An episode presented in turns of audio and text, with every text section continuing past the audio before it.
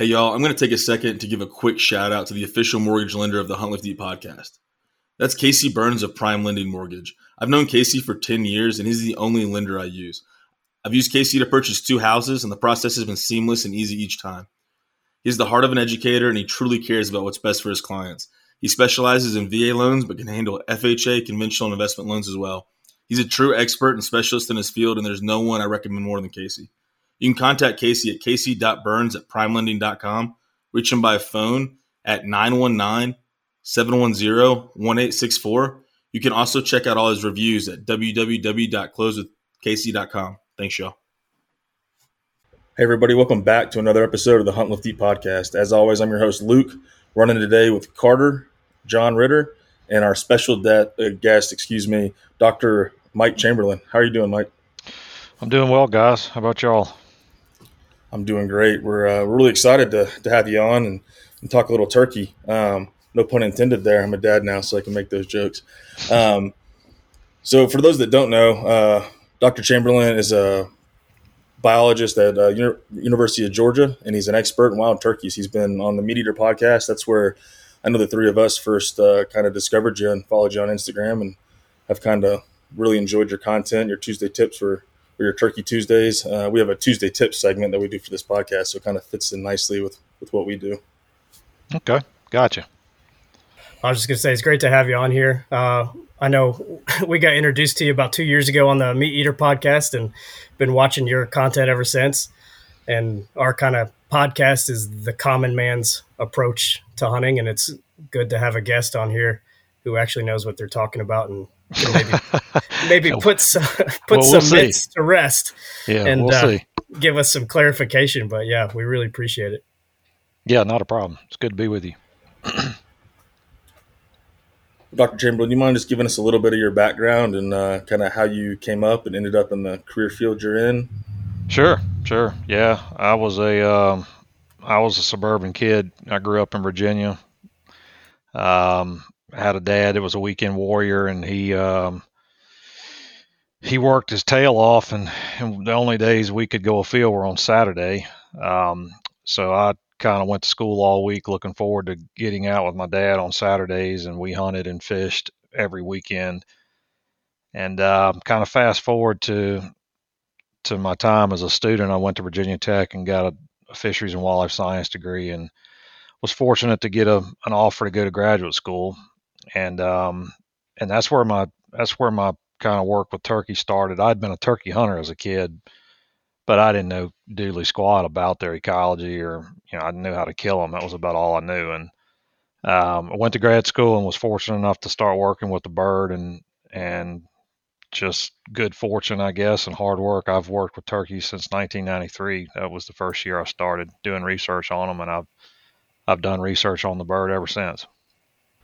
Well, I think that's what really uh, kind of draws us to your you, you, your kind of persona really appeals to us because you started off as a hunter, right? You started off killing turkeys and uh, then came into the academia and studying the ecology and biology of the bird. Um, so first and foremost, you're you're a hunter as well as an academic on the topic. So I think that's that's really appealing, and it really gives you a lot of teeth and credibility in the hunting community. Um, you're not just some biologist, some talking head, yeah. yeah, yeah, exactly, right. You're, you're a guy who, who, any of us could see going into the woods together on the weekend and and chasing birds together. Yeah, and you know, I tell people, you know, I was like you said, I was a turkey hunter before I was an academic, and I'll retire from academia and I'll still be a turkey hunter. So, uh, being a hunter will be on the front end and the tail end of of my career.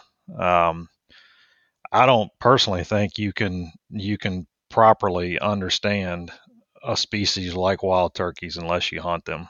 Uh, there's only so much that you can gain from a computer screen or a book or a journal article if you don't go afield and and study this bird both as a student trying to understand their behavior but also as a student of trying to lure them into gunshot range then i don't really think you know the bird um, that's just my opinion and i'm sure there's some academics out there that would disagree with me but that um, I've learned as much about this bird hunting it as I have studying it.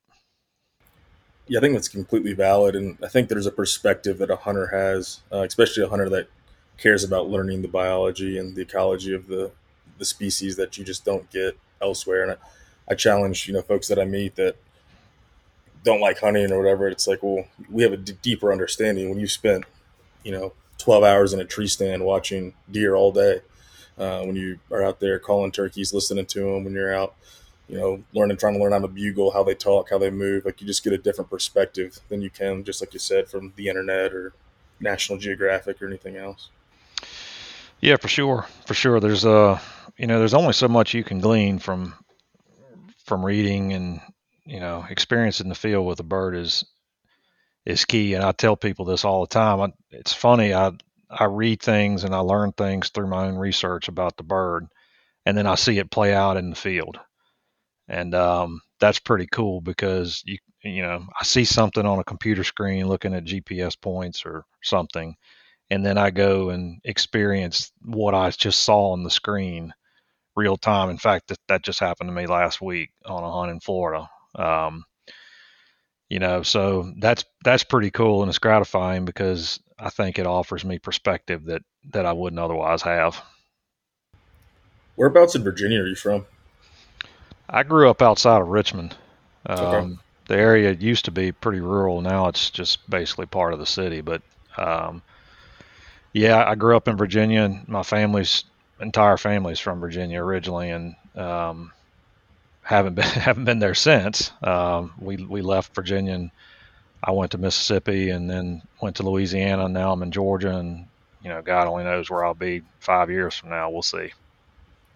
Yeah, ask. I'm from the southwestern part of the state, and I also went to Virginia Tech. So okay, yeah, that's pretty part, pretty part of the world. Yeah, gorgeous. I uh, can't wait to get back. But but uh, we'll, we'll, jump right into kind of the the hunting side of things, because um, that's you know I don't really fancy myself much of a turkey hunter. I'm not very good at all. I've been doing it, dabbling in it for a couple years. Jon's definitely got the most experience, and Carter's put a couple birds in the ground, but he's also pretty new. So we've probably got some sort of newbie questions for you. But uh, you know, as, as we look at it, the calling is like the big, the the the big popular thing. Everybody wants to listen to you know Will Primos and run all the calls, and you know how important do you think, uh, in your experience, is the actual skill of the caller? And like, like does it? Because I've done some pretty bad calls and gotten gobbles back and called mm-hmm. birds in, and so how is that based on other hunting pressure? Is that based on the time of year? Like, what, what's that look like? Well, I mean, there's no question. There's some really gifted callers. I've I've hunted with some folks that were much better callers than I am, and it does and it can make a difference for sure. Uh, but if you listen to wild birds, they they have a very um, unique vocabulary from bird to bird. You know, if you really get close to birds and you really are lucky enough to listen to their vocalizations, they there are differences, and we think with pretty clear certainty that that's one of the ways they recognize each other is through voice, um, which makes sense for a bird that vocalizes the way turkeys do, both both males and females. So I think it's important. I I don't think it's as important as some people make it out to be. Um, I mean, I don't personally call a whole lot. I know people that call a lot and they do okay, and I know people that like me that don't call a lot and they do okay. I I personally spend a lot more time worrying about figuring out where the bird wants to be than trying to figure out how to sweet talk it. Um, that's just my my hunting philosophy is uh, don't call a whole lot. Call when you have to, and once you get their attention, just kind of let let the hunt play out. That's that's kind of the way I hunt, uh, with some exceptions. I mean, I've sometimes you're in situations like we were in last week that you know the wind's blowing super hard and it, it's tough. I mean, it's hard for. I mean, we were watching birds gobble and couldn't hear them. Um, so in those situations, you know, I probably sounded ridiculous because I was I was calling so loud, but the conditions kind of dictated that. And Mike, I had a question in regards to calling before the birds fly down. I know that's a hot topic as well. What is your opinion on, you know, duration of and, and frequency of calling before a bird flies down if you're flying a bird and you know where it's roosted? Yeah, you know, that's a that's a that that question you'll get if you ask 10 different turkey hunters you'll get 10 different answers um, i tend to either do one of two things. If if I've got a pretty good idea where the bird is going to pitch out when they do leave the roost, I'll I'll usually wait and call either right what I think is going to be right before he pitches down or right after he gobbles when he hits the ground. Um, I will call to a bird on the roost, but usually as soon as they respond to me and I, I'm certain they know where I'm at, I just shut up. Um, I've been bitten by that. That if I keep calling, he'll keep gobbling in the tree bit quite a few times in my career, and um, only a few times did that end well. I'm a firm believer the, I guess the older I get, um, I'm a real firm believer in leaving a little bit of uncertainty in the bird's head. Um, if you call loud, long, and often, he knows exactly where you're at. He can pinpoint the tree that you're sitting beside. But if you call really soft and subtle, it leaves a little doubt in his mind. He needs to come check it out. Um, that's that's my philosophy, and I have a couple of buddies that that I hunt with that have pretty much the same philosophy. You know, just call enough to get his attention, and then kind of let him let him dictate the playing field from there. If he if he walks off, fine. You know, let's let's shift gears. But if he's if he's headed my way, I'm gonna I'm gonna let that little seed of doubt be planted in his mind. And they know. I mean, they hear so different than we do. They their hearing is the way their ears function and transmit signals to their brain. They they are capable of pinpointing locations with spooky clarity, which everybody that's turkey hunted can has seen this, where you call and a bird walks right up to you from God only knows how far away, and it's it's it's eerie how they can pinpoint sounds. So I tend to just try to remind myself of that when I'm calling, particularly if he's in a tree, because not only can he hear you well, but he's now up above you, and his ability to pinpoint sound is even more acute when he's you know on an elevated perch like a roost. Yeah, that's that's really important for me to hear. And for the record, I'm going to take everything you say over the next however many minutes as gospel because there are so many turkey myths out there and everybody is a turkey expert that you ever hunt with and everybody hunts differently. And that seed of doubt is so easy to creep into your own mind right? Um, oh absolutely. Yeah. i need to call more. I need to do right. this i didn't do that. He didn't answer me. He didn't this. Right. he didn't that. And I mean, you sit there and you're looking down the gun barrel and your heart's pounding and you're like, come on, come on, come on, come on. And when he did gobbles and he's 200 yards farther away, you're like, I suck at this, you know. And um, you just got, I, you know, I don't know. I, when I was younger, I wasn't very patient of a hunter. Now I'm, I kind of look at it as a, you know, I'm, I'm here. I'm the hunt is the hunt, and if I'm lucky enough to have the whole day to myself, um, then I just plan to be out there. It doesn't bother me if he doesn't play ball at seven o'clock. I you know, the bird I shot last week, uh, I shot at six o'clock in the evening. You know, we hunted that bird all day. So, um, I'm willing to be patient and kind of let, let things come to me. I certainly was not like that when I was younger. Six o'clock in the evening seems like that seems like the latest I've I've ever heard of. You'll you'll hear guys talk about you know a lot of guys like the the afternoon gobble, right? If I hear a if I hear a Tom gobble after one o'clock, he's he's good as dead, right? Uh, is six o'clock? Have you found that's a pretty good time? No, it was. I mean, we were in South Florida, so it was. It wasn't okay. getting dark until you know very late. Um, what I've noticed, and I've seen this with Rios, and I've to a lesser degree with Merriam's, but particularly with Rios and Easterns and Osceolas, when it's super hot, the day they they change their behavior. They loaf a lot more during the middle of the day. They don't they don't move, we found very clearly with our research that they go to areas that are it may only be four or five degrees cooler than the ambient temperature in other parts of the where they're at, but they go to areas where they can where they can cool off because turkeys have a you know they have a obviously they're feathered, but they don't have the capability of dissipating heat as easily as many animals. So when it gets hot, they go hide in cooler shade. And when it's 90 degrees, I mean, birds, they're not moving from late morning until very late in the afternoon. They're just not moving. They have no motivation to do that. So yeah, it was it was late in the afternoon, but it I mean they were they were foraging. You know, they were up moving around, headed back towards where they were roosting, and um, yeah, we were fortunate enough to kind of get in front of them. When you uh, you were saying before, you know, you don't call as much. You like to figure out where the, they want to go and kind of get there. Where does the turkey want to go? You know, is it? Is it I wish I knew. Stuff? I wish I knew. They they uh, what you'll see from GPS track data is they fly down with an agenda. We just don't always know what that is.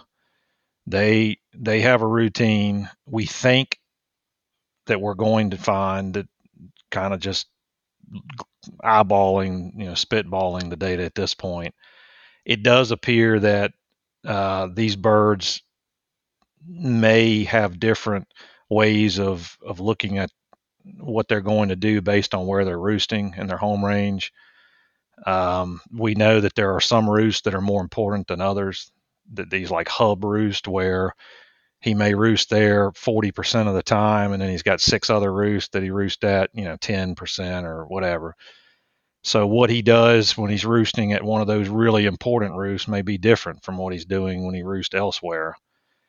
But what you do see is they have these very recursive movements, and what I mean by that is they tend to backtrack themselves, um, where they're they're back and forth, back and forth over the, over the same pieces of ground, particularly when they're traveling. And obviously, that's a, we think it's a safety issue. You know, they feel comfortable moving through certain parts of their range. Um, that's what I look for when I'm scouting. That's one of the things I'm looking for is where are they moving? How are they what are they using to get from A to B, whether it's you know, they're leaving this ridge top and they're going to a, a field or they're leaving here and they're going over there. And obviously with Easterns it's hard because you, most of the time you can't see the bird, you know. And if they don't gobble, you, it's hard to keep track of them. That's what we ran into last week. They just weren't gobbling very much, so it was it was hard to keep track of them you know, as you go out west, obviously, y'all know you can see, you know, you can see more, so it's a little easier to scout. But that's what I've noticed from the from the the data we look at is there's a lot of back and forth with this bird, and there's a lot of their range they don't use. So in other words, if you drew a, a big circle around all of the places they visit, there are holes inside of their range they never go to. So if you think about yourself being in one of those holes trying to call a bird to an area he doesn't go anyway. And I think just by random luck, that's what many of us end up doing. We end up in places of their home range they're just not using naturally. And if you try to call an animal into a place he doesn't want to be, it you better sound pretty good. So when you're talking about home range, I, I hunt in in, uh, in Dahlonega, Georgia. I live just south mm-hmm. of Dahlonega, um, so I'm just I don't know if you live just north of in, me. Yeah, yeah.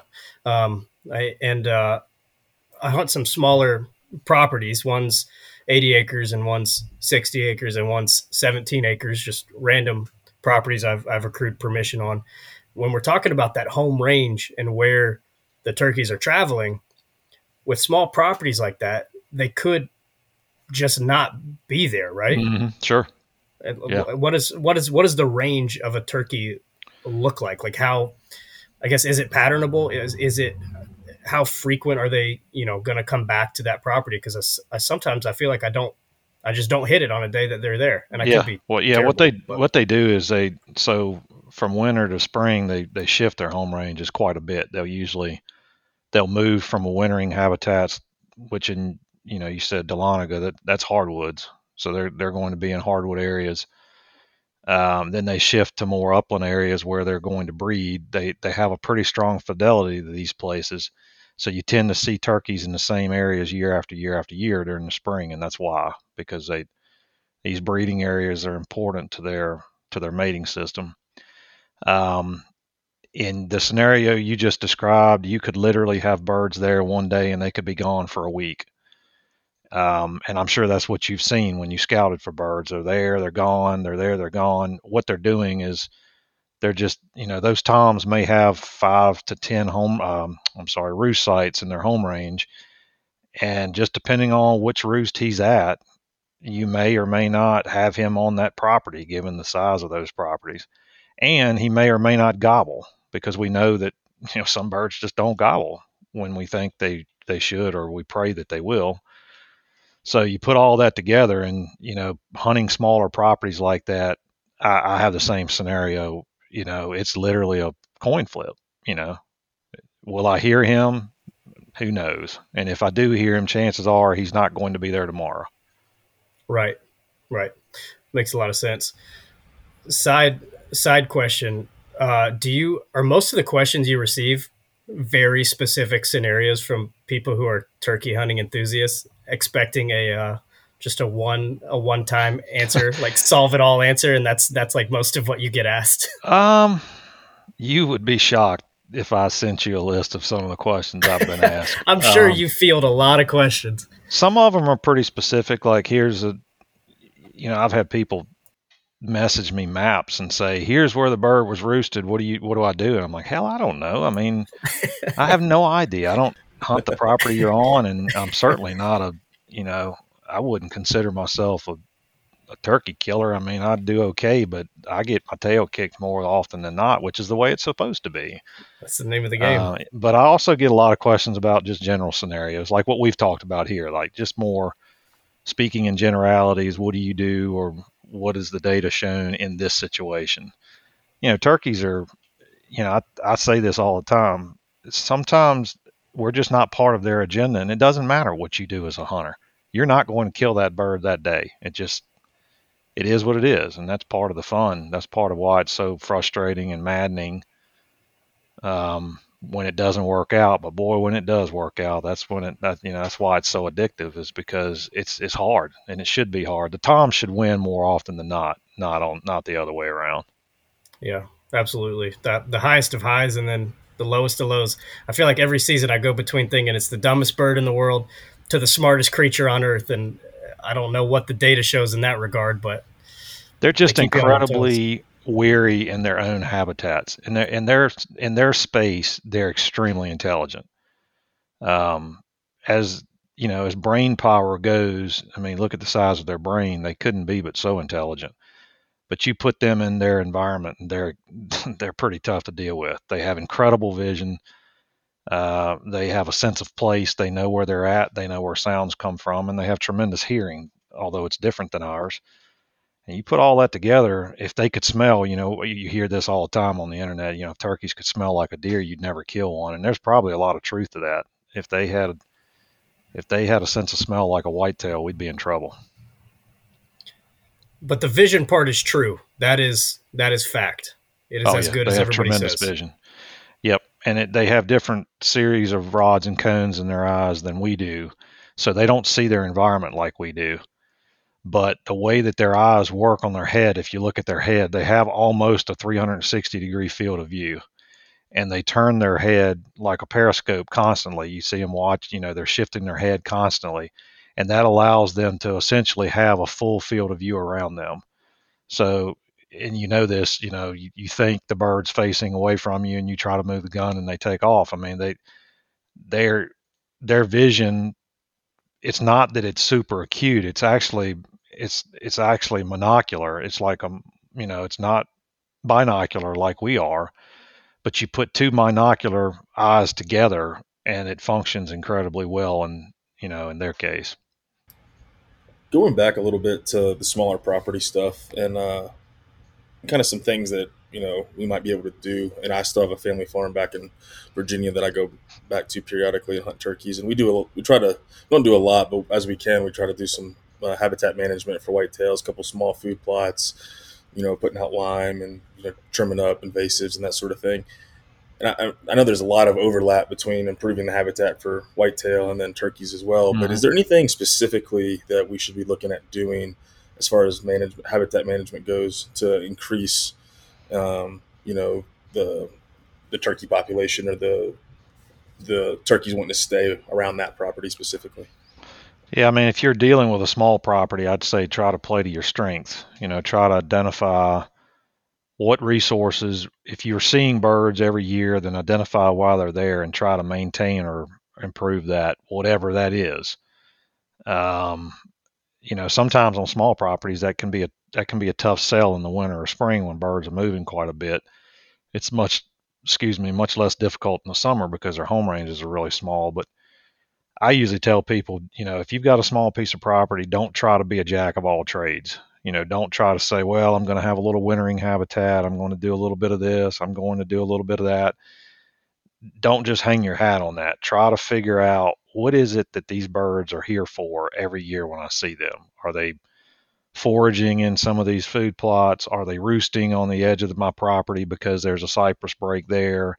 Whatever the scenario is and minimally try to maintain those areas and if possible improve them um, you know at least in my in this area of georgia it's really common for birds to just leave properties you know the average landowner doesn't own that much land here and where i live and so the the common theme that you hear from people is the turkeys were there and then they were gone or they showed up you know, in March and then in, in May they were gone. Or the, the worst scenario is they were there all winter and then come turkey season they were gone. Well, in those scenarios, it's tough because what, what you're dealing with there is, you know, you're you had pretty good fall and winter habitat and your neighbors got much better breeding habitat.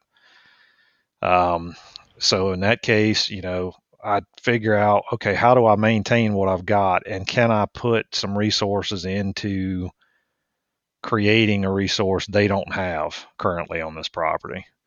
I give you a, a scenario. Um, this property that I'm that I work on here at my house, it's been two years since we did prescribed burning. Several of the stands, it had been three years, and one it had been four years. And over the past, particularly three years, but let's say two years, I've seen fewer and fewer and fewer birds um, and we were just not in a situation where we could burn. And, and this year we were, and we've now gone from having you know pretty decent nesting habitat, but not a lot of good areas where birds could strut, where they could display, where there's quality forage. Now we've got 600 acres of that. And the number of birds that are suddenly there that were somewhere in the neighborhood is pretty astonishing. I mean, there's turkeys everywhere on this property and it's because the management scenario shifted enough where the fulcrum was moved enough where now all you know I've got birds now. Unfortunately, two years from now, because of the the fire return interval, I'm not I'm going to go back to not having birds. They're going to probably shift to my neighbors and and that's a scenario I see quite a bit. You know, you do something and you you see a benefit from it, and then you may have to deal with the law of averages for a year or two until you're able to to do that activity again timber harvest, thinning, timber stand improvements, prescribed fire, you know, whatever. We need to figure out what the sweet spot is for your farm, Luke, and try and, you know, exploit that or, you know, capitalize on that. Yeah, it's, yeah. I mean, I'm no expert, but I mean, I think it's pretty good mix for turkey habitat. It's 400 acres. You've got a pretty major creek bottom, good pastures. It's a mix of pastures hardwoods. We've got some pine stands, plantation planted pines, uh, high ridges, kind of typical for farm country in you mm-hmm. know southern southwestern Virginia, Grayson County. So, um, and it holds a lot of birds. Uh, they're just they weren't hunted for a long time, and I feel like we had a one good season, and then we've been pretty well hunted the past few years, and we definitely felt a difference in the pressure. Yeah, they seem to stop gobbling a lot quicker. Yeah, um, we've noticed, and I was re-listening to the MeatEater uh, podcast that you were on uh, last night, actually, to prep for this, and you know that was I was finding that very interesting, and listening to it again after the experiences we've had is um, we we feel I think we feel that pressure because we've noticed that you're hunting it, you know, get in Friday evening if we can, depending on the time of the season, because Virginia you have to stop hunting right at noon in the early season, um, but then hunting Saturday it's pretty good, but then Sunday they're they're just quiet and then yeah. the next week, you know, don't hunt all week. The next weekend, same same kind of cyclic thing. Do you think that on a property that's around that size, 400 ish acres, would it is it more beneficial to just stick to like the southern part of the property one day and then the northern part of the property, or is their home range so big that it's not really going to make that big of a difference? They're just going to feel the pressure in general. I mean, most toms are going to cover that in a day. Um, you know, so and and but maybe not. But you know, you, you kind of have to think about the pressure from their perspective. You know, pressure is not just us sitting there calling them or, or spooking them or it's all of the things that are associated with us moving around, whether it's us walking, us driving, shutting car doors, sounds that they're not used to hearing, which is bizarre because you know you can go in suburban areas and you can clap your hands outside of your car window and get a bird to gobble. But that's not how they're supposed to function. And so what you're describing to me is, is a common scenario where you start hunting, you have a pretty good day, and then the second day is, is crappy, and you go home and lick your wounds and wait for the next Friday afternoon. And we've actually seen that in our research on sites that were hunted in, in little short pulses. You know, gobbling activity would be really good and then it would tail off. And as you know, when hunting stopped for the week, it would pick back up, and then by the end of the week, it would be really high again. You'd allow hunters to come in, it would go back down, come back up when there are no hunters on the site, and it would oscillate like that all season. That's a pretty common scenario. Do you see any specific trends on kind of what that recovery time looks like? Is it is it a day, two days, a week before that pressure to the gobble drop off to coming back? It was a few days on that site. Now that's just you know that's one study site under one scenario. Um, what we've seen on sites where the pressure, even if the pressure wanes, but it's still pretty high. So think about a really heavily hunted public piece of property where there's people everywhere, and then after about two weeks, hunting pressure starts to decline, but there's still a lot of people out there. It's just nothing what you know like what it was the first week. We see on those study sites that gobbling doesn't pick back up. It just continues to decline until it's almost zero. And if they do gobble, they gobble in the tree and hit the ground, and that's it. Um, which, from their perspective, if you think about it, makes sense. I mean, they they gobble to attract attention, but attracting the wrong kind of attention has a way of making you change your behavior. Um, that's what they do. So, are they intelligent enough that this is learned, that they feel it, or is it a selection piece that? And I know it's probably a combination of both. Would be my guess is that the the real talkative ones are getting getting schwacked, and then the the ones that are adapting quicker and shutting up are the ones that are continuing on. Yeah, it's it's it's both. You know, not all vocal birds are shot you know, some are, and then some of that is just the birds that are remaining on the landscape are changing their behavior. They're just not gobbling as much. And gobbling in the tree and not on the ground is, I mean, that's that's an evolutionary adaptive advantage right there. When you gobble in a tree, you're safe for the most part. When you gobble on the ground, you're you're attracting attention from things that can sneak up on you and eat you. So, uh, if if you're going to gobble at all, do it in the tree where you're much more safe. And then when you get on the ground, just shut up. And that's that's a lot of what we see on our on our hunted sites. When we see a decrease in gobbling, do you think that's indicative of those turkey actually moving off the property, like we see with whitetail when a lot of pressure comes in and they'll move from, you know, the wooded areas out into the swamp where it's more secluded? Or do you think the turkey you talked about them moving off of, you know, a small property.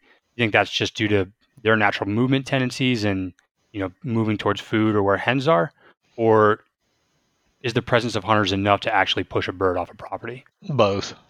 Yeah, both. We we've see so even on large public lands, we see birds that will leave and go on the private land as soon as the hunting season starts. You know, they'll go to areas where they're where they're not getting disturbed as often, if at all. But we also see with we track gobbling data with these these autonomous they're like a trail camera that's collecting sound and they're stationary so they're stuck on the side of a tree so they're not moving around and we will see that there will be a bird or multiple birds there and then they're gone. And there will be zero gobbling activity at that spot for for hundreds of yards around that spot for weeks. And then all of a sudden there's gobbling again for two or three days or five days and then it stops again. So some of it is just birds are just moving around and they're ending up in areas, but they're not spending a lot of time there, uh, if that makes sense. And some of it is they're actually moving to another part of the landscape and they're just not coming back, uh, which we've seen clearly. I've posted some of these figures on social media where we GPSed hunters as well. Uh, hunters carry GPS units in their pocket, and we had toms that were marked and we'd see the interactions between the hunter and the and the bird and sometimes sometimes the birds would just take off and go a mile and run on the private land and just stay there. We've had several birds did that, and they stayed on private land the entire season. And then as soon as the season ended, they went back to where they had be, you know, began. So they definitely sense pressure, no question. Okay, that that was yeah. So if we look at the classic turkey scenario, if I have a bird at 50 yards and it's been there for 20 minutes and it finally catches me moving or you know looking to try to find him and it, and it busts out, there is a solid chance that that bird will leave vacate the property. Well, not always. Sometimes what we have seen clearly is they are going to move some distance away from that spot. Um, it may not be a mile, it may only be a couple hundred yards, but they are going to move away from that spot where they interacted with you. Uh, in some cases, they look, they appear to just go back to doing what whatever it is they were going to do, and in some cases, they do these more extreme behaviors where they just, you know, take off on a walkabout or, or something similar. And then we've had birds. We had this one bird that we called Lucifer that um, he was in Louisiana and he he didn't care. We we tried to kill this bird intentionally. We hunted him trying to kill him, and you could not kill that bird. I'm sure he died of old age, but he spent his entire spring season within a 100 yards of one of the major access trails on this public ground. And there's no telling how many people walked by that bird, and they never knew he was there. Um, he just had adapted a strategy where he just hunkered down in place and figured out a way to navigate around us and and he lived his whole spring within a, a tiny home range with hunters walking through it constantly. In fact, it was one of the more popular trails on the area and they had parking areas where you had to walk from the parking area so everybody that would walk would walk by this bird and he just stayed there. It's like you know you see examples of deer that are hanging out near check stations, you know, in places like that. They they figure out a strategy that doesn't involve heading to the hills and they make it work. Do you think a bird like that is missing out on the is he sacrificing the breeding to stay alive or is he still able to get out and, and breed when he's got that such a tight home range? I honestly don't know. I mean, in their world the hens are you know, the hens go to the toms. So if if if he's an older if he's a dominant bird, hens are finding him. They're they're going to go find him. If he's sexy and showy and brightly colored and he you know he's at the top of the roost if you will he's going to breed. Um, does it have some influence on their their breeding and their mating system? Maybe. We just don't really know what that is. You know we don't know if if some of these activities translate to some you know disruption maybe it's very likely we just you know that's why we're doing the studies we're doing it's just trying to figure out you know what does like in my case i do a lot of work with with hunting. We're trying to figure out you know what what are we doing when we're interacting with this bird? How's the bird responding to us? What you know are they changing their behavior? So we're doing a lot of work in this and it's really interesting because what we find is that there aren't really a, uh, there are no average toms they all have their unique personalities and they all behave a little differently there's not a script for this is what's going to happen. If I bump him, like to Don, Jon's question is like, well, if, if I bump him, what's he going to do? Well, hell, I don't know. And he probably doesn't know either. Um, he just reacts and, and what he does may be completely different from a reaction standpoint than the next bird. It's just hard. It's almost impossible to predict it. You mentioned uh, the hens coming to the dominant bird.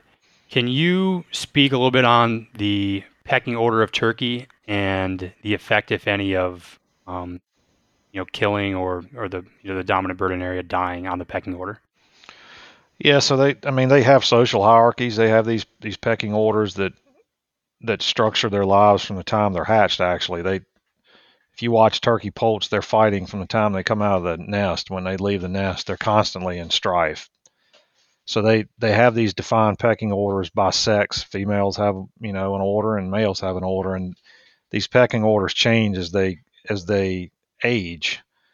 So if, for instance, they're raised around other birds when they're young, and then they end up in winter flocks with birds they don't know, and so there's constant arguing and bitching and moaning in the turkey world, and you, you, just have to watch turkeys. All you have to do is watch them for five minutes to know, to see this. They constantly are after each other. Uh, and when somebody makes a wrong move, everybody goes after that bird. Um, that's that's just kind of how they function, and those those pecking orders structure their lives. Whether it's who eats when, and you watch birds when they're foraging. If if one bird finds something and makes a, a you know an alert that hey I found something, the other birds are going to go to that spot, and particularly dominant birds. They um, they get preferential treatment when it comes to foraging. We know that dominant hens breed first with toms. They go to nest first, so theoretically they're getting choice of, of nesting sites within their range. And we know that dominant toms breed more than other toms.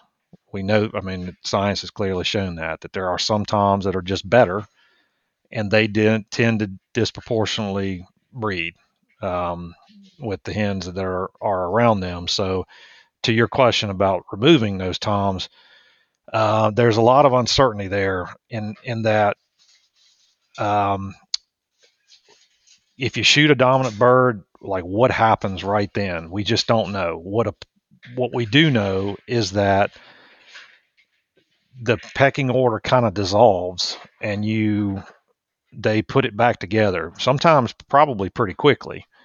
Sometimes maybe not as quickly, and I think ultimately it depends on how many other toms are there in that area and when you remove that dominant bird. Um, if you look at other species that have mating systems like turkeys, research has shown that when you remove the bird matters and how many of them you remove matters. So, in other words, if you go into the population, you take out a dominant bird and then take out another dominant bird, some of these females will delay their breeding while they try to determine who the best tom is.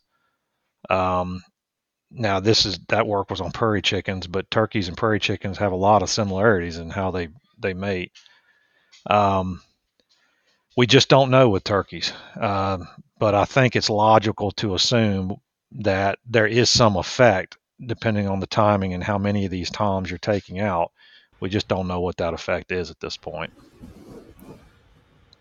So it's not, you know, next man up. It's a complete reshuffling of the deck when that yeah. prominent bird's killed. Yeah, yeah I mean, if, if you, if you kind of think about it too, you know, sexual selection, the way it works is, you know, there's a dominant bird. He's there for a reason. He research has shown that they have lower parasite loads.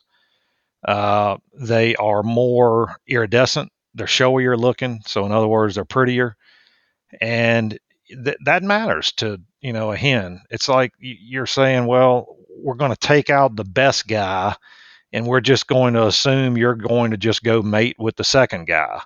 Well, he's the second guy for a reason. You know, he, he didn't he didn't beat out the the dominant bird, and their you know, research years decades ago showed this that when you go in and you look at those those dominant birds in these groups, there are clear fitness advantages to breeding with them. Again, lower parasites, better iridescence, uh, more aggressive so if he disappears, it's kind of illogical to think that him would go, "Oh, hell with it, that's fine, whatever. I'll just go." The other guy that's standing there, he's just as good. Well, no, he's not just as good. Um, he's he wasn't the dominant bird for a reason.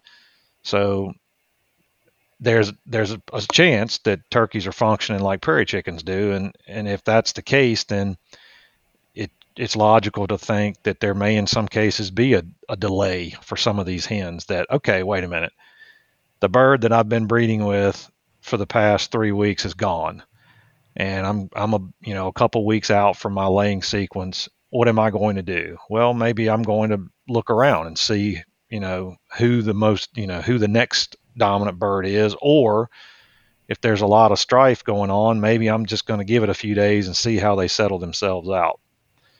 Uh, I think it, and if you talked, and I talk with people a lot about this, because it's it's a kind of a contentious question in some people's minds because there is so much uncertainty.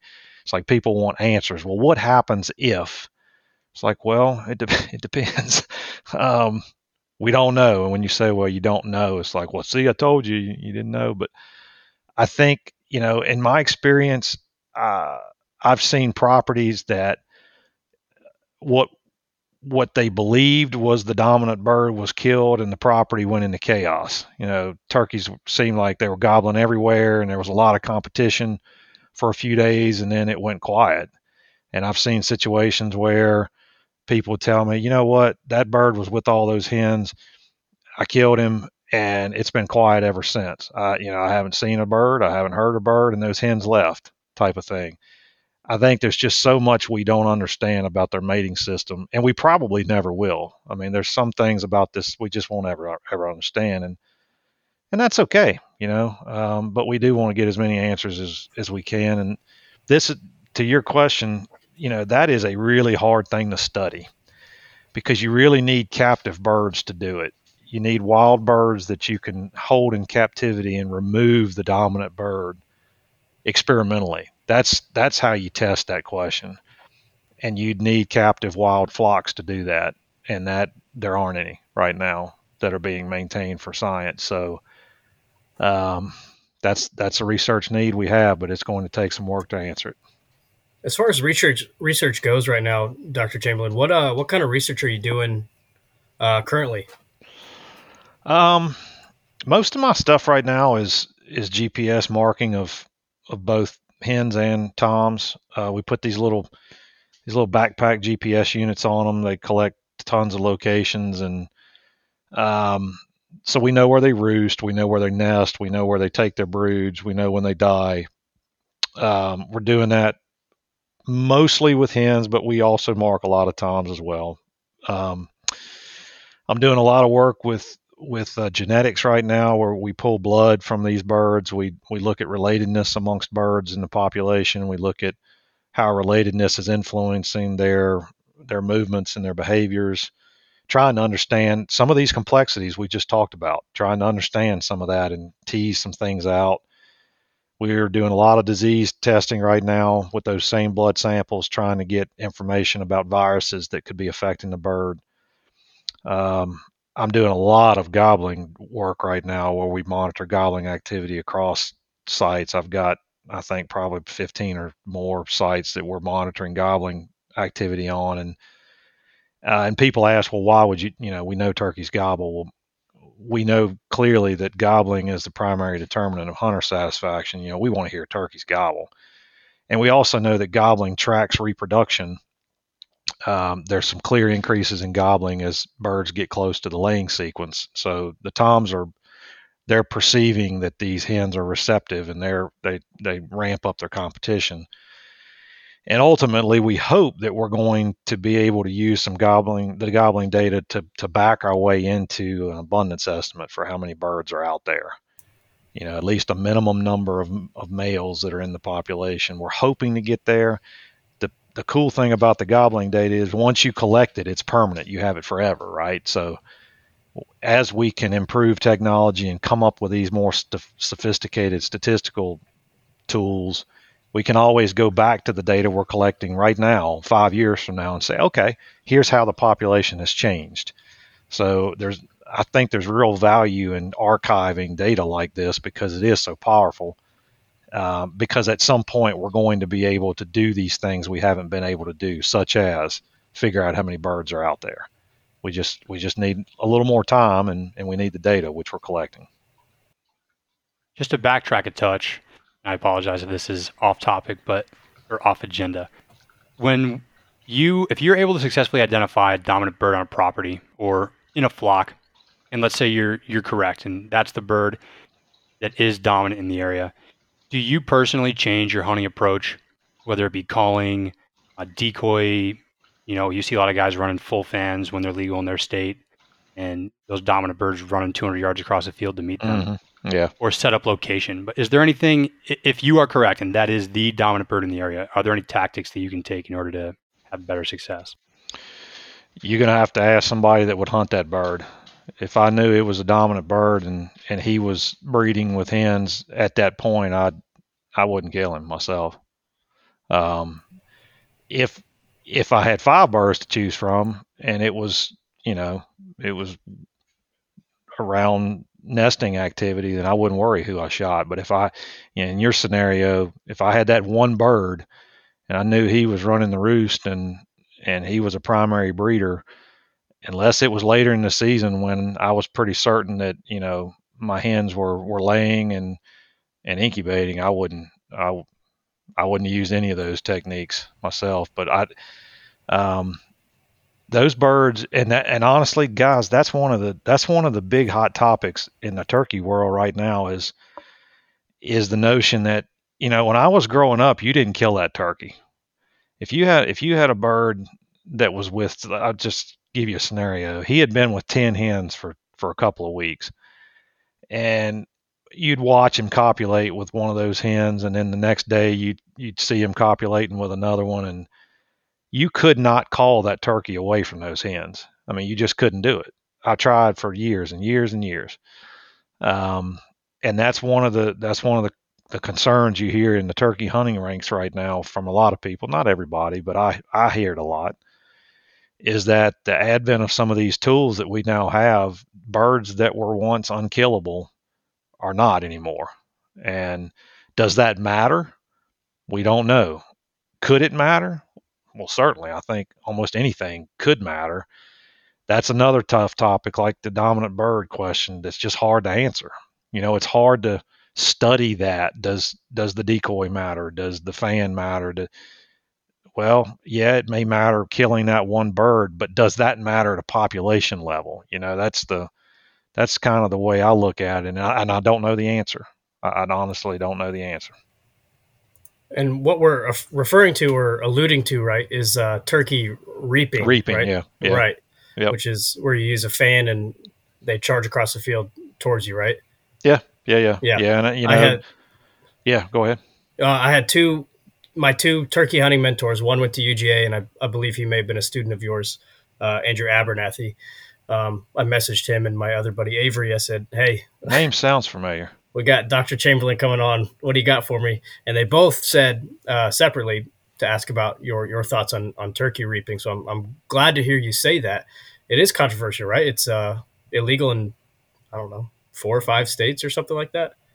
It's I mean it's polarizing, you know, and and yeah. I'm I'm not gonna I'm not gonna be hypocritical. I you know I've seen turkeys respond to those fans. I mean it it. I don't think there's any question that in certain situations, the use of that that tool results in a harvest that otherwise wouldn't happen right then. It may happen the next day or two days later or a week later. I've seen it with my own eyes. Birds that I know would not have been harvested that day were shot. Um, again, I try to remove myself from speculation about that because I, I don't get paid to speculate. But um, but it it is something I do think about, and I try to back myself out of it and and remind myself that Mike, what really matters is at a population level. Not did that bird die, but are are we changing harvest rates and the timing of harvest in a way that will matter to the bird, and that we just don't know. Um, you know, and I know there's a thousand opinions on this, and there's some people that are going to be listening to me that are going to be like, "You are so full of it. You know damn well." And if I knew, I'd answer the question with that knowledge. I suspect I have my own suspicions. Like I said, I've been in situations where I'm certain in my mind and in my heart that bird would not have died that day. Maybe he would have died the next day. I don't know that. But again, until we can get some information at a broad enough scale to understand what it does, if anything, we're just left speculating and arguing and um, you know, and I kind of see the decoys and the reaping as two separate issues. Um, you know, people will often lump them together, but I don't think they are. They're not entirely mutually exclusive. I mean, but but I think if you've watched turkeys enough, not respond to a decoy and then suddenly respond to a to a fan there you know that fan in their world elicits a different response and it's supposed to that fan that fan is you watch a bird strut and when he makes that initial rush to drop those wings that's when that fan comes up. And that fan stays up until that reaction's over with. As long as he's excited that fan's up. Um, and they will as you all know they'll even repeatedly rush forward those couple of steps, keep that fan up because that fan's important for his display. When something happens and he drops down out of that strut and that fan goes down, his attitude is different. You can watch their behavior. So that fan matters to them. Otherwise, you wouldn't see hens that that strut around each other when they're when they're fighting and, and trying to you know be dominant to other hens the fan matters. It matters as a poult. That's why you see poults that are strutting. That you know that fan does something to this bird that we don't fully understand. We just kind of guess as you know based on their reactions, but I think it's more complicated than that. Since since both sexes react to it, you know they use it. Both both sexes use that tail. Yeah, absolutely. I've got some chickens in the backyard here, and even those little bantams, as soon as they reach seven, eight weeks old, they'll start, you know, feeling themselves and fluffing up and strutting a little bit. So clearly there's a, a biological response to it going on there. Yeah. Yeah. You know, that's, that's going to be a topic that's going to continue to come up. And, you know, ultimately, us arguing as hunters about it is not going to help a damn thing. It's not going to help us to fight it with each other on social media, and it's not going to help the resource for us to point fingers and say, well, you're hunting that way and I think that's wrong. Ultimately, it's going to hinge on agencies deciding it's either appropriate or it's not. And if it's a legal, appropriate way to hunt, then we have to be really careful about pointing fingers at each other. Uh, that's a slippery slope because then it's divisive, you know, it, and, and we don't need to be dividing ourselves. Although in this, you know, this topic's really controversial and polarizing. But hell, I mean, look at almost any form of hunting, and you can come up with some technique or some strategy that other people will poo-poo on and say, "Oh, I don't agree with that." Well, that's fine and all, but when it ends up in finger pointing and name calling, then I don't personally don't think we do anything but undermine ourselves, and we sure don't help the resource. Yeah, it's refreshing to hear an academic such as yourself address uh, how combative and uh, the internal fighting that can happen amongst so-called you know brother hunters right uh, every facebook forum and and things like that can be some of the most divisive and and hate filled social media content you you will ever see and i'm sure you get your fill on uh on instagram i get it on all three platforms. Yeah. Yeah. And you know it's, it's okay. too bad. Well you know i tell you what's the saddest thing for me is that people will say things to me and to colleagues and, and, friends on social media that I know they don't have the skin and gumption to stand there to my face and say it. And I I've told my kids from the time they were young and started interacting on social media, I've told my students do not say anything you wouldn't stand there and say to somebody's face. Um, because you never know when you're going to end up in front of that person, for one thing. But two, that's the definition. One, to me, is one definition of being a man or a woman and showing humanity is, and being professional in your behavior is if you're willing to type it, you better be willing to speak it. Uh, and in 99% of the cases, that's not, you know, that wouldn't happen. And that to me is the most unfortunate part of social media is that it is so divisive sometimes and it would not be if we were sitting in front of each other because you and you know as well as I do we would figure out a way to be more professional and more courteous to each other even if we disagreed with each other and we would figure out a way to shake hands at the end of this conversation or at least acknowledge thank you for talking with me. I disagree with what you're saying, but we'll move on. And as you know, eh, with social media, there is is often a never there's never a move on. There's a, a, a constant back and forth, back and forth that just doesn't happen when you're in person with somebody because as you know, talking with somebody verbally and you know to their face is that's very much different and can be difficult. Social media is not.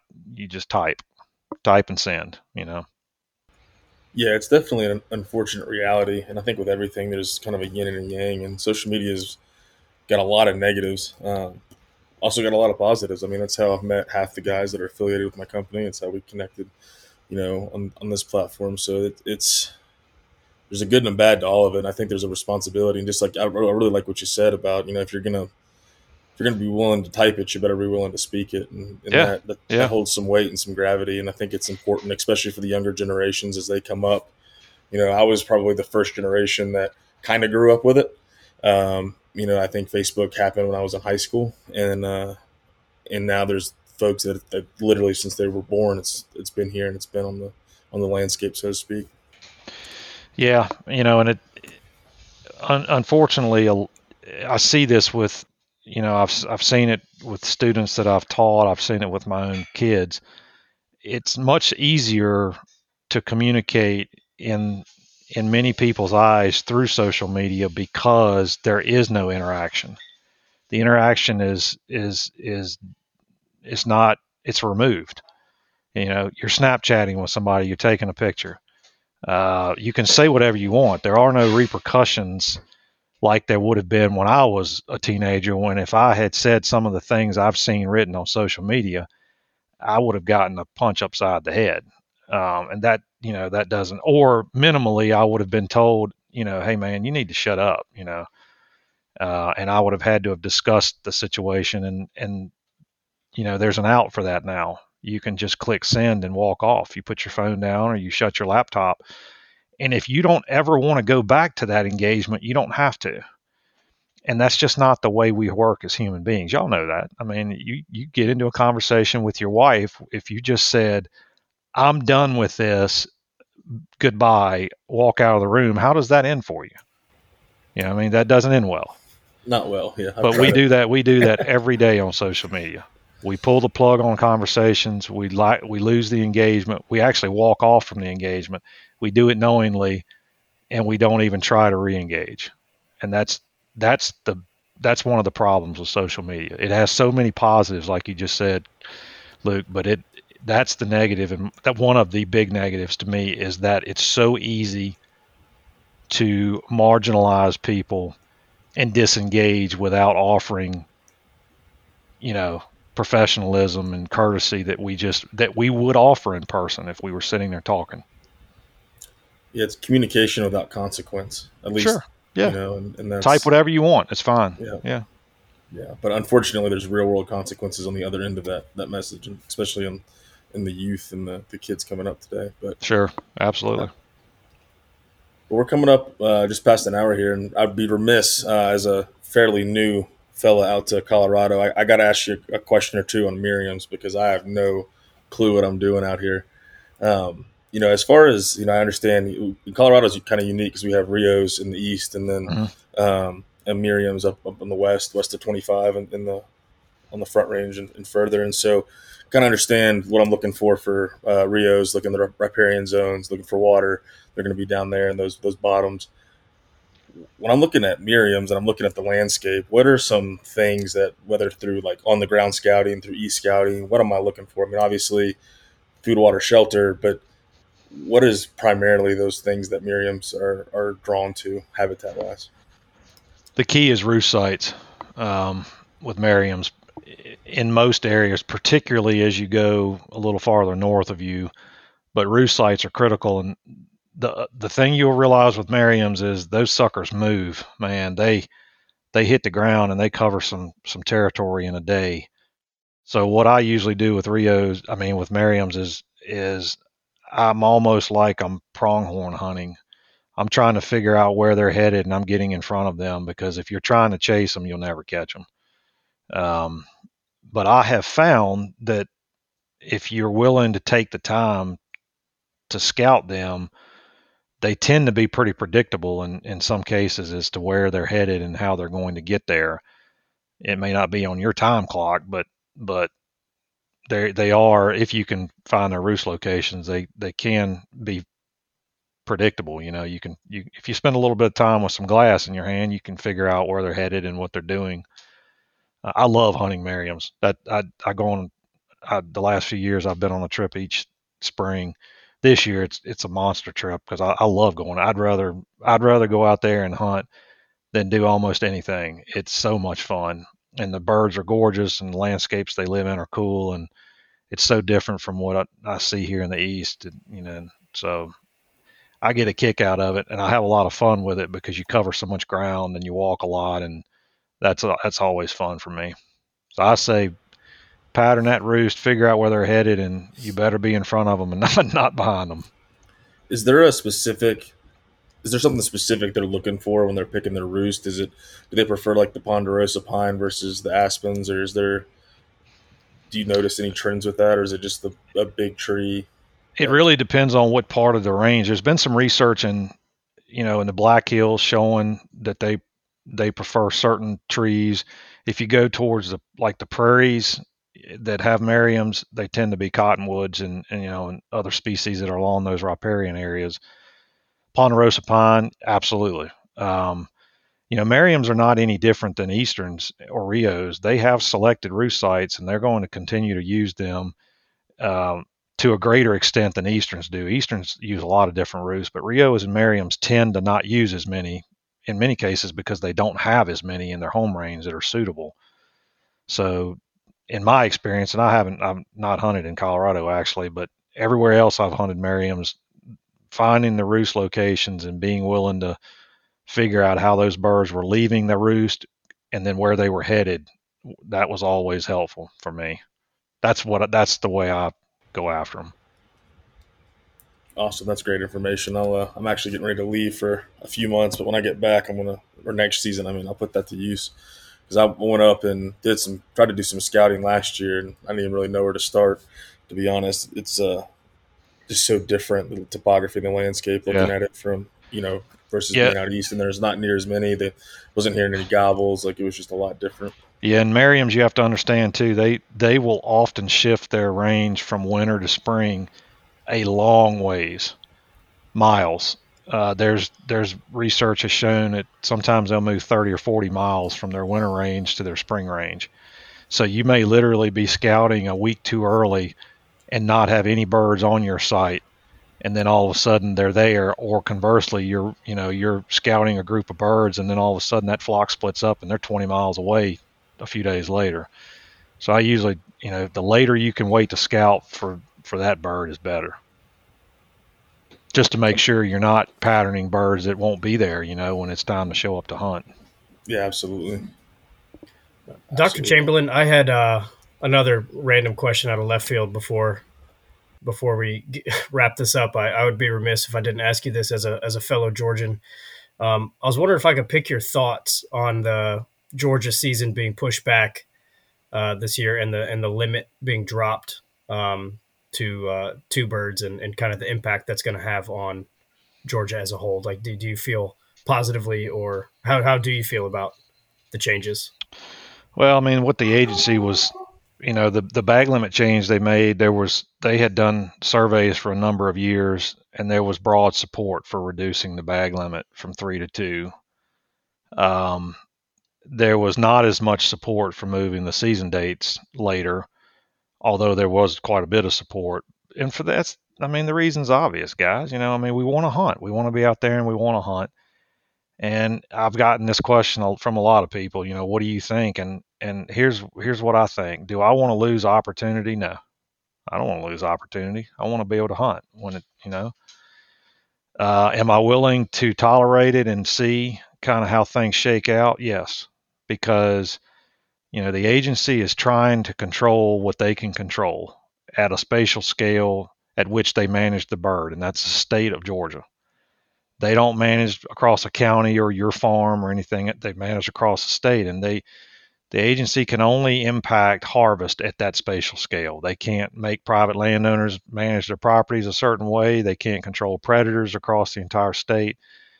So, like it or not, we have to recognize that harvest is what agencies look at, whether it's turkeys or any other game species. They they they control what they can control. So the bag limit change, you know, they felt would would not affect many hunters because so few, uh, not many hunters, well, acknowledge that they fill their their their bag. So doesn't bother change, me. I don't come close ever. Yeah, yeah, me either. me either here. Um, the season, you know, pushing the season later, that the idea with that was simply the recognition that uh, the season in, in Georgia had been opening several weeks before biology of the bird said it should open based on work done 40 years ago that that we've known.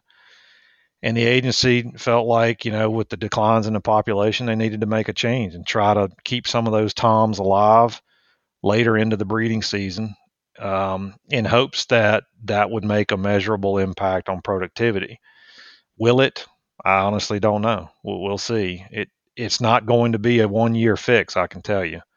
You know the thinking that we'll change a season here or there and next year we'll see this dramatic you know change that's just that's not reality. You know, these changes will take time to see if they have any effect whatsoever. Um, and unfortunately, we're kind of in a waiting game. You know, me included. You know, last last weekend was supposed to be the opener, and um, private land opens this coming weekend. And you know, for for many many of us here in Georgia, we would have been in the field for days now doing you know what we love to do and and this year we're not able to and moving forward we're not going to be able to you know for the for the short term anyway we're going to have to see how the changes pan out and what happens and then you know honestly guys i hope we do see a, an impact i really do because if we don't that's going to leave the agency searching for other answers and i hope we i hope we see that the changes will matter and we'll see some changes, you know, some improvements to the population. And if we do, great. It, it was worth the sacrifice. I'm more concerned if we don't. If we don't, then, uh, you, you, know, agencies they are legally charged with managing for managing for sustainability of these species. And if populations are declining and they continue to decline, they're not sustainable and that's going to mandate that they make additional changes. So I really, I'm, I have my fingers crossed, and I'm praying that we will, we will see that it will matter. Yeah, absolutely. And across the board, no matter what species you look at, all of us just want to be in the field. I see your over your left shoulder there. All of us just want to be in the field and hunt, right? As as much as sure. as, as sure. possible. And if the science backs that, then I will I am more than willing to sacrifice two weeks or, you know, one less tag or whatever the science says or like you said if it if it doesn't show an immediate fix things may get more drastic right right right yeah and i think we all would you know i i say this i've said this on many podcasts you know we all want the same thing. We all everybody that turkey hunts wants the same thing. They want to be able to go hunt the bird and they want you know a lot of birds out there and they want to hear a lot of gobbling and they want to be successful. We we want to kill birds. That's the bottom line. We want to harvest turkeys. And if we can't do that then we're frustrated. We, and we have every right to be frustrated but at the end of the day if if we have to change our behavior a little bit in a way that's going to improve the future for the bird then i think we all should look step back and say okay can i change the way i behave am i willing to do that to benefit the resource. And I would like to th- I would like to hope that every turkey hunter may not they may not like it, but they'd be willing to do it. This has got me thinking about one one last question. Uh, so I was down at Fort Benning and was part of the wild uh, hog trapping program down there that was managed by the biologist. And there's a USD USD uh, DA trapper that was down there as the and they were I remember we were talking about turkeys and with the I'm massive. I'm, I'm, walking across the kitchen here because my battery's about to die. Oh, Go no ahead. worries at all. And so, with the massive spike in the wild pig population, you know, over the past 20, 30 years, there's been a direct correlation. I think uh, at, on Fort Benning proper, they were saying that the wild turkey population has declined by 70%. And so, do we see, is there like a direct correlation across kind of that wherever that line of where we see the feral hog explosion uh, as it's moving north, is there a direct correlation with the dropping in the, the turkey population there? Because like where I'm at in Virginia, I don't, and granted it's very anecdotal, but I feel like we're covered up in turkeys. Um, and the science might say something different, but I mean, we've got them. I feel like I see more now than I've ever seen in my life mm-hmm. flocks yeah. all over the place. But I did feel like when I was down in this in uh, Fort Benning or I do a lot of hunting in East Texas, like their turkey population seemed to be really hurting. And so is that a could that be pig related? Is there other factors? We, is yeah, we don't think there's a direct link. Although you know pigs are a problem, and let's not sugarcoat it. We, we don't see that pigs are an important nest predator at all. They're not preying on nests very much at all. My concern with pigs is just competition for forage resources. You know, okay. pigs can scarf up acorns at a ridiculous rate. And if they're doing that, then they're reducing the quality of the, the landscape for the bird. Um, that's my concern with pigs. Are they part of the problem? Very likely, yes, because they're competing for resources that are now more limited than they were. So, we, you know, if you look at the southeastern United States, how much hardwood forest has been lost in the 20 years, in the last 20 years, and then you add feral pigs to scarfing up resources within those forests, then yes, they could certainly be part of the the issue. Um, there and there's some ongoing work now seeing whether pigs are kind of displacing turkeys in a way where you know they're not using the same parts of the landscape. I, will be curious to see what that work shows myself. That's really interesting, and I, would be interested as well. I've got a I've spent a lot of time over the past few years hunting pigs, and so I'm I'm definitely interested in, in that science. But but Dr. Chamberlain, this has been phenomenal. Uh, we really appreciate your time. We'll go ahead and, and wrap this one up. I'll, I'll, turn it over to, to Carter and Jon real quick. Uh, you guys got any closing uh, comments or questions? Uh, no, I, I really appreciate the time. I really appreciate you uh, getting back to me on, on Instagram. That was kind of a Hail Mary, wishful thinking kind of message. Um, we've been following you for several years, so it's kind of surreal. Uh, three regular turkey hunters getting able to talk to the wild turkey doc. I um, try to respond to everybody. um, I don't. I can't. I don't. I know I don't, but I try. I try to respond to everybody. Uh, well, with that many followers, I know it's not easy. I know it's not easy. So I guess I'll just emulate what Steven Rinella says says about your page, and you're the only page on Instagram worth following. So no, well, he he rescinded that statement and said that um, that Nature's Metal is another one of his favorites, and that is a cool site. Also, an interesting page, yeah. yeah, that I I follow that page. It's pretty incredible. That's pretty gnarly, but yeah, thank you again for your time. Not uh, a problem, guys. It, it's good to be with you. Yeah, if you're up for it, we'd love to have you back on whenever you want. Absolutely. Yeah, just reach out to me. Absolutely, Jon. I have nothing. Thanks for the input. I'm sure we're going to take everything that you gave us, as Carter said, as gospel probably this coming season and I wish you and all listeners good luck as uh, turkey season's open across the U.S. Yeah, same to you guys. Good luck to you. Yeah, uh, hopefully we can have you back on. We'd love my uh, my cousin Perry usually runs co-host, and he was also a fisheries and wildlife science major at Virginia Tech. So he would okay. definitely nerd out. He gave me a list of questions. I think I hit a couple of them, but he was pretty sore he could he missed this one since he's a big into the the ecology and biology side of things. But right but yeah, thank you so much. And uh, where can folks find you? We've mentioned it a couple times, but what's your your full uh, Instagram? Yeah, on Instagram and Twitter, it's just uh, at Wild Turkey Doc, just Wild Turkey DOC, one word.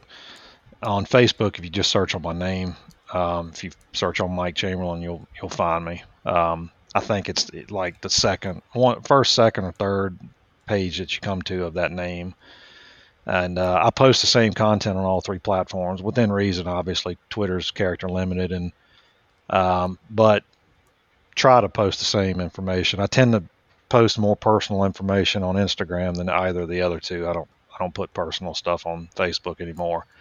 Um, but yeah, if you if you want to reach out to me on those platforms, I'll uh, I'll try to respond to you. And if you have questions, and I mean, obviously, you can email me too. If you just go to University of Georgia's homepage and search on my name, I mean, you'll come to my my faculty page and you know shoot me an email. I'm I'm pretty responsive to emails too. I'm actually more responsive to emails than I am um, messaging on social media because I don't get as many emails.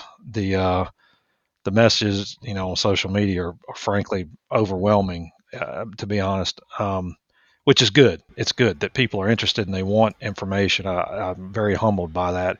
It's just hard to respond to you know to, to all of it, um, despite the fact that I really want to. Yeah, I understand that completely. It can get a little little overwhelming and daunting. And I don't have near the following you do, so uh, we definitely appreciate you taking the effort to, to reach out and, and once again for your time for coming on. Um, everybody listening, thank you so much. As always, we appreciate you. I'll give. Uh, if you don't already, head over to at Hunt Lift, Hunt Lift Eat Official, excuse me, and give us a follow on Instagram. But as always, thank you.